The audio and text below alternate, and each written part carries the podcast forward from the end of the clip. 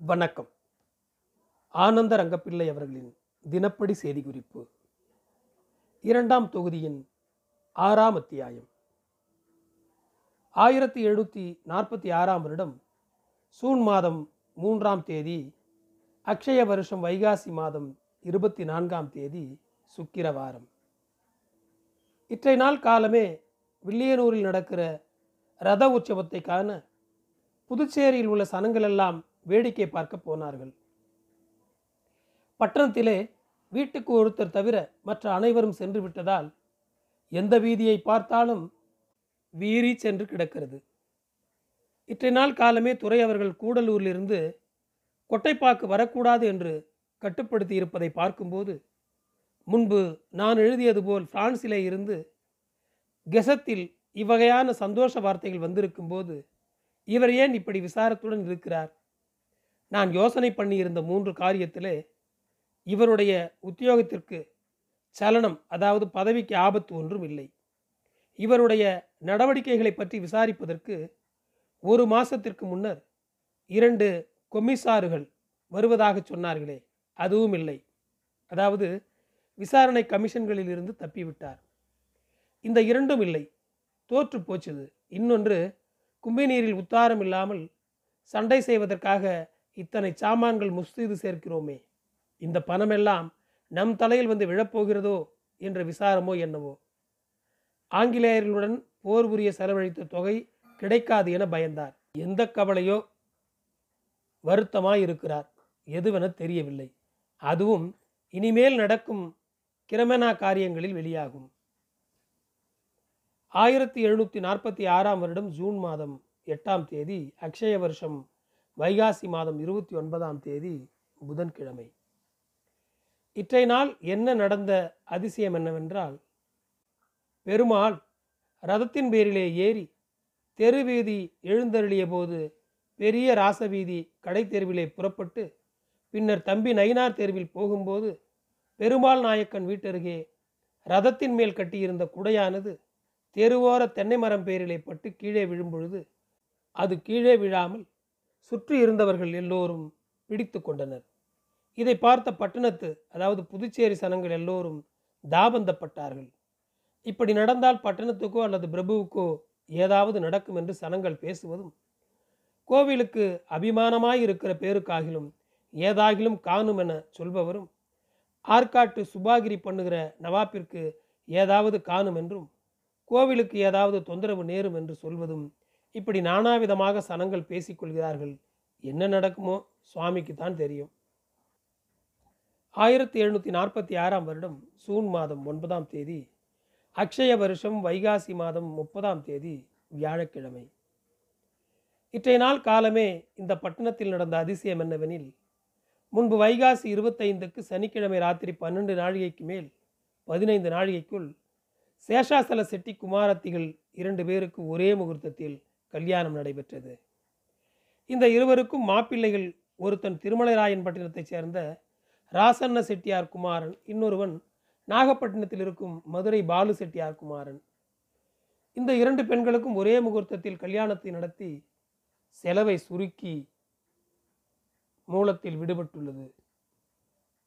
இந்த கல்யாணத்திற்கு இந்த நாள் வியாழக்கிழமை சாயங்காலம் ஆறு மணிக்கு துரை முசே தூய்பிளக்ஸ் அவருடைய பெண் சாதியும் முசே துபூலா மதாம் திப்ரமேன் மதாம் கொர்னேத்து முசே லொசித்சு இவர்களெல்லாம் வந்து அரை நாழிகை உட்கார்ந்து பின்னர் வீட்டுக்குள்ளே முதல் கட்டுக்கு சென்று மாப்பிள்ளையும் பெண்ணையும் பார்த்தபின் பந்தியில் வந்த மன்னனர் அதன் பின்னர் மேசையிலே உட்கார்ந்து தித்திப்புகளை சாப்பிட்டு பின்னர் அரை நாழிகை இருந்து அனுப்பிவித்து வளவுக்கு போனார்கள்.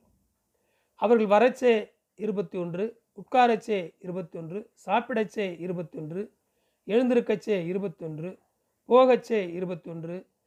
ஆக நாலு தரம் இருபத்தி ஓரு சபுரு சங்கு அதாவது குண்டு போட்டார்கள். துறை வந்ததால் அவருக்கு தனி காம்பிராவில் வைத்து வெகுமானமாய் ஆயிரம் ரூபாயும் துறை பெண் சாதிக்கு நூறு ரூபாயும் அந்தரங்கத்திலே கொடுத்துவிட்டு வெளிப்பந்தலிலே வைத்து பாக்கு வெற்றிலை பன்னீர் புஷ்பம் மத்திரம் கொடுத்தனர். ஆயிரத்தி எழுநூற்றி நாற்பத்தி ஆறாம் வருடம் சூன் மாதம் பதினொன்றாம் தேதி அக்ஷய வருஷம் ஆனி மாதம் முதல் நாள் சனிவார நாள். இற்றைய நாள் கார்த்தாலே ஆறு மணிக்கு சேஷாசல செட்டியார் என்னிடம் வந்து பின்வருமாறு சொன்னார். நாம் துரையண்டை சென்று மாப்பிள்ளை ஊர்வலம் வருவதற்கு அனுமதி வாங்க வேண்டும். அவ்வாறு வாங்கி கொண்ட பின் மாப்பிள்ளை ஊர்வலத்தில் துறை வருகை தரும்போது ஏழு பீரங்கி போட வேண்டும் என்றும் துறைக்கு வெகுமதியாக வஸ்திரம் கொடுக்க வேண்டும் என்றும் சொன்னார். நான் முசே பெவிலியோர் நாள் முதற்கொண்டு முசே லெனுவார் முசே துய்மா முதலானோர் கவர்னர்களாக இருந்தபோது உங்கள் வளவிலே ஏதாவது கல்யாணம் நடந்ததுண்டா? முசே துய்மா நாளையிலே பீரங்கி போட்டதுண்டா என்று கேட்டேன். அதற்கு அவர் முசே லெனுவார் நாளையிலே அவரை போய் ராத்திரி சந்தித்தோம். ராத்திரி நேரம் அதனாலே பீரங்கி இல்லை. ஆனால் முசே துய்மா நாளையிலே பகல் வேளையில் கல்யாணம் நடந்தது. ஒரு பீரங்கி போட்டார்கள். என்னுடைய நினைவு தெரிந்தவரை ஊர்வலத்தின் போது புல்லாங்குழல் தம்பூரு பல்லாக்கு கிட்டே அடித்து கொண்டு வந்து துறை அவர்கள் கிட்டே வந்தபோது வெகுமதி வஸ்திரங்கள் கொடுக்கப்பட்டன. ஆனால் பீரங்கி போட்டதாக ஞாபகம் இல்லை என சொன்னேன். அதற்கு அவர் முசே துய்மா நாளையிலே பீரங்கி போட்டார்கள் என சொன்னார். இதை துறைக்கு நேராகவே சொல்லுவோம் என சொல்லி வாருங்கள் என அழைக்க துறை வீட்டுக்கு ஏழு மணிக்கு வந்தோம். துறை அவர்கள் உடுத்தி கொண்டு சாலையில் வந்த வந்தார் நானும் சுங்கு சேஷாசல செட்டியாரும் கருந்தம்பினைனாரும் துறைக்கு சலாம் சொன்னோம். எங்களை பார்த்து எங்கு வந்தீர்கள்? என துறை கேட்டார். இந்த நாள் சுங்குராமன் ஊர்வலம் வருகிறானே அதற்கு உத்தரவு வாங்க வந்தார் என்று சொன்னேன். அதற்கு துறை அவர்கள் அந்தபடியே பண்ண வேண்டியதானே என்றார் துரை. அதற்கு நான் மாப்பிள்ளைகளும் பெண்களும் இங்கு வந்தால் உங்களுக்கு செய்ய வேண்டிய மரியாதையை செய்யும்போது அதை நீங்கள் ஏற்றுக்கொண்டு தயவு பண்ண வேண்டும் என்றேன். என்ன நடக்க வேண்டும் என துரை கேட்டார். பீரங்கி சுட வேண்டும் என கேட்கிறார் என்றேன். இதற்கு முன் நடந்திருக்கிறதா? என்றார். அதற்கு நான் முசே துய்மா காலத்தில் நடந்ததாக சேஷாசல செட்டி சொல்கிறார். எனக்கோ ஞாபகம் இல்லை என்னுடைய ஞாபகம் தெரிந்தவரை ஊர்வலத்தின் போது புல்லாங்குழல் தம்பூரு பல்லக்கின் பிறகு அடித்து கொண்டு வர வீட்டுக்கு துரை அண்டைக்கு வந்தால் வெகுமதி வஸ்திரமும் கொடுத்தது எனக்கு ஞாபகம் இருக்கிறது. அப்பால் என்ன நடந்தது என்று நான் அறியேன் என்றேன். அதற்கு துரை அவர்கள் சொன்னது நான் புதுச்சேரி வந்த பின் கனகராய முதலியார் வீட்டில் கல்யாணம் நடைபெற்றது. அப்போது பீரங்கி போட உத்தாரம் கொடுக்கவில்லை. மேலும் இப்போது சண்டை நடக்கும் சூழல் இருப்பதால் பீரங்கி போட உத்தாரம் கொடுக்க முடியாது. பீரங்கி என்ற பேச்சே இந்த கலாப சமயத்திலே பேசப்போகாது என்றார். துறை சொன்னதை சுங்கு சேஷாசல செட்டியிடம் சொன்னேன். அதற்கு அவர் நீங்கள் தயவு செய்தால் ரொம்ப மேம்பாடாக இருக்கும் என்றார். அதற்கு துரை அவர்கள் சொன்னது இப்போதுள்ள சூழலில் இவ்வாறு இவர் ஏன் வற்புறுத்துகிறார்? இவர் கும்பநீர் கணக்கை செலுத்தட்டும் பங்காளிகள் கணக்கை தீர்த்து விடட்டும் அதுவே பிரதிஷே என்றார். அதற்கு நான் தம்பூரா புல்லாங்குழல் உத்தாரம் வேண்டும் மாப்பிள்ளை இரண்டு பேருக்கும் தலா நவாலு கசம் விழுக்காடு சகாலத்து எட்டு கசமும் கல்யாண பெண்கள் ரெண்டு பேருக்கும் இரண்டு சேலையும் இரண்டு ரவிக்கையும் கொடுக்க வேண்டும் என்றேன். துறை நல்லது சகாலத்து என்னிடம் உள்ளது ரெண்டு சேலைக்கும் ரெண்டு ரவிக்கைகளுக்கும் நீர் முஸ்தீது செய்யும் என்றார். நல்லது என சொல்லி போட்டு நான் துறை கனகராய முதலியார் வீட்டு கல்யாணத்திற்கு பீரங்கிக்கு உத்தாரம் கொடுக்கவில்லை என்பதை சேஷாசல செட்டியிடம் சொல்லி சலாம் சொல்லிவிட்டு வாருங்கள் என்றேன். அவரும் சலாம் சொல்லிவிட்டு வந்தார். நானும் சலாம் சொல்லிவிட்டு கிளம்பினேன். நான் பாக்கு கிடங்குக்கு வந்து சேஷாசல செட்டியாரை ஊர்வலத்துக்கு முஸ்தீது பண்ண சொல்லி அனுப்பினேன். ராத்திரி ஏழு மணிக்கு துறையை பார்க்க வேண்டும் என்று கூறினேன். அருணாசல செட்டிக்கு சொல்லி அனுப்பி இரண்டு சேலைகள் இரண்டு ரவிக்கைகள் கொடுத்து அனுப்ப சொன்னேன்.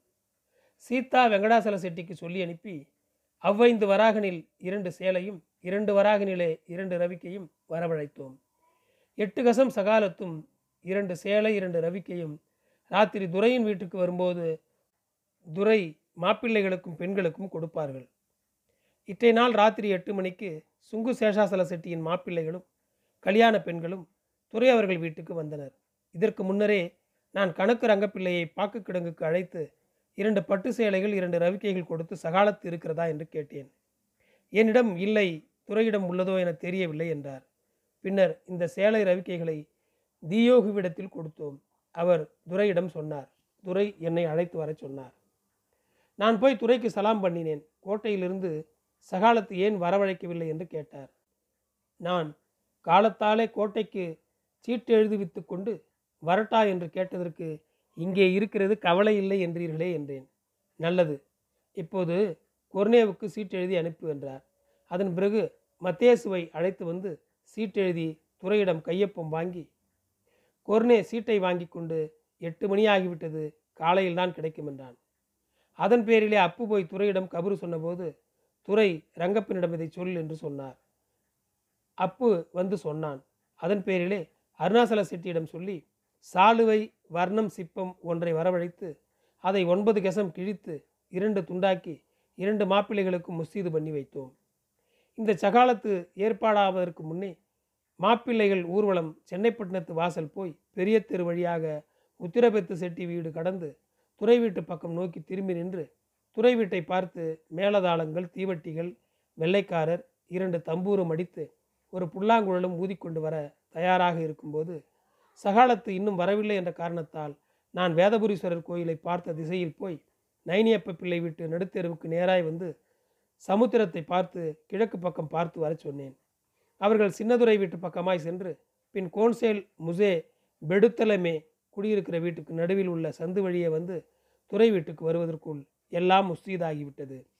அருணாச்சல செட்டி கொண்டு வந்த சகாலத்து வந்தவுடன் துறையிடம் சென்று எல்லாம் முஸ்தீதாகிவிட்டது என்றேன்.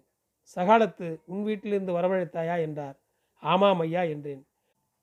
மாப்பிள்ளைகளும் பெண்களும் துறை வீட்டண்டையிலே வந்து இறங்கி துறை அவர்கள் அம்மாள் பின்னையும் சில ஐரோப்பியர்களுடன் புடைசூழ நின்றிருந்த துறையை வணங்கினர்.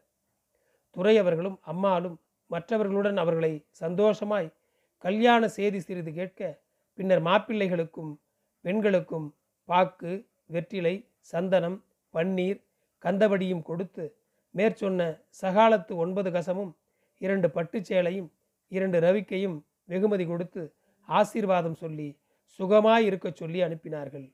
பின்னர் அவர்களும் அனுப்பி வைத்து கொண்டு அவ்விடம் விட்டு புறப்பட்டு நம் வீட்டிற்கும் வந்து நம்முடைய வெகுமதிகளை பெற்றுக்கொண்டனர் பின்னர் பத்து மணிக்கு வீட்டுக்கு போனார்கள்.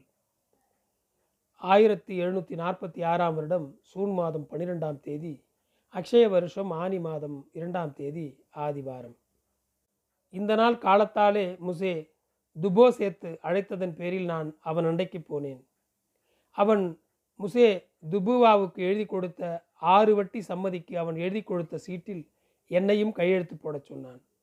அதில் ஒரு வருஷத்து தவணை என்று எழுதி அதில் அவரோடு சேர்ந்து கையெழுத்து போட்டேன். அதன்படி வெள்ளைக்காரருக்கு அக்ஷய வருஷம் ஆயிரத்தி எழுநூற்றி நாற்பத்தி ஆறாம் ஆண்டு முதற்கொண்டு எழுதி கொடுக்கும் ரசீதுகளுக்கும் சீட்டுகளுக்கும் தஸ்திரத்தில் எழுதப்பட்டிருக்கும் வயனம் படியே இருக்கும். அது பார்த்தால் அந்த வயனமெல்லாம் விசிதமாய் தெரியும். அதன் பிறகு முசே துபே சேர்த்து சொன்னது என்னவெனில் பிரான்சிலிருந்து சென்ற வருஷம் ஆவணி மாதம் அதாவது ஆகஸ்ட் மாதம் புறப்பட்ட ஐந்து கப்பல்களும் மசுக்கரைக்கு ஆயிரத்தி எழுநூற்றி நாற்பத்தி ஆறாம் வருஷம் பிப்ரவரி மாதம் மூன்றாம் நாள் வந்து சேர்ந்தன. இங்கிலீஷுக்காரர் பேரிலே சண்டை தொடுப்பதற்காக அக்கப்பலிலே முசே லெபர்தனேக்கு ஒடுதி வந்தது என்றும் அந்த சீர்மை கப்பல்களையெல்லாம் முஸ்தீது பண்ணி கொண்டு சீர்மையிலிருந்து வந்த கப்பலுடனே முஸ்தீது பண்ணி கப்பல்களும் ஏகத்துக்கு பயணம் பண்ணி மே மாதம் முப்பதாம் நாள் புதுச்சேரி வந்து சேர்வதாகவும் சீர்மையிலிருந்து மசுக்கரைக்கு சண்டை பண்ண சொல்லி கப்பல்கள் வருவதற்கு முன்னமே இச்செய்தியை இசபெத்து என்கிற பெயருடைய சலுப்பின் பேரிலே சிறிய பாய்மர கப்பல் மூலம் துறை முசே தூய்பிளெக்ஸுக்கு கடிதம் எழுதி ஷலுப்பை பயணம் பண்ணி முசே லெபர்தினை அனுப்பி வைத்தான். ஒன்றரை மாதத்துக்கு முன் காரைக்காலை அடைந்த செய்தியை அங்கு ஒப்படைத்துவிட்டு மசுக்கரைக்கு திரும்பும் வழியில் வேதாரண்யம் தாண்டி கீழக்கரைக்கு போகும் வழியில் அந்த கப்பல் இங்கிலீஷு கப்பல்காரர் வந்து சுற்றி கொண்டவுடன் அந்த சுலுப்பிலே இருந்த மனுஷர் கரையிலே இறங்கி அந்த சுலுப்பை கொளுத்தி போட்டார்களே. அந்த செய்தியெல்லாம் அந்த சுலுப்பிலே வயனமாய் எழுதி வந்தது. இந்த செயலால் பிரான்ஸு சண்டை கப்பல்கள் அதிவேகமாக வரப்போவது தெரிந்தது. கப்பல்கள் முதலில் காரைக்கால் துறைபிடிக்கும் என்றும் அந்த கப்பல்களில் சிறிது பேர் வியாதியஸ்தர்கள் வருகிறார்கள் எனவும் காரைக்காலில் கப்பலில் இருந்து வெள்ளிப்பெட்டிகளை இறக்கி வைப்பார்கள் எனவும் இறக்கி போட்ட மனுஷருக்கு பதிலுக்கு கப்பல் மேலே ஏற்றுகிறதுக்கு அங்கே வெள்ளிப்பெட்டிகள் இன்னும் மற்றவைகள் இருக்கிறதுனால் காரைக்கால் பலத்த பாதுகாப்புடன் இருக்க வேண்டும் என்று புதுச்சேரியிலிருந்து சில சொல்லுதாதுகளையும் மாயே சிப்பாய்களையும் துறை அவர்கள் அனுப்பி வைத்தார்.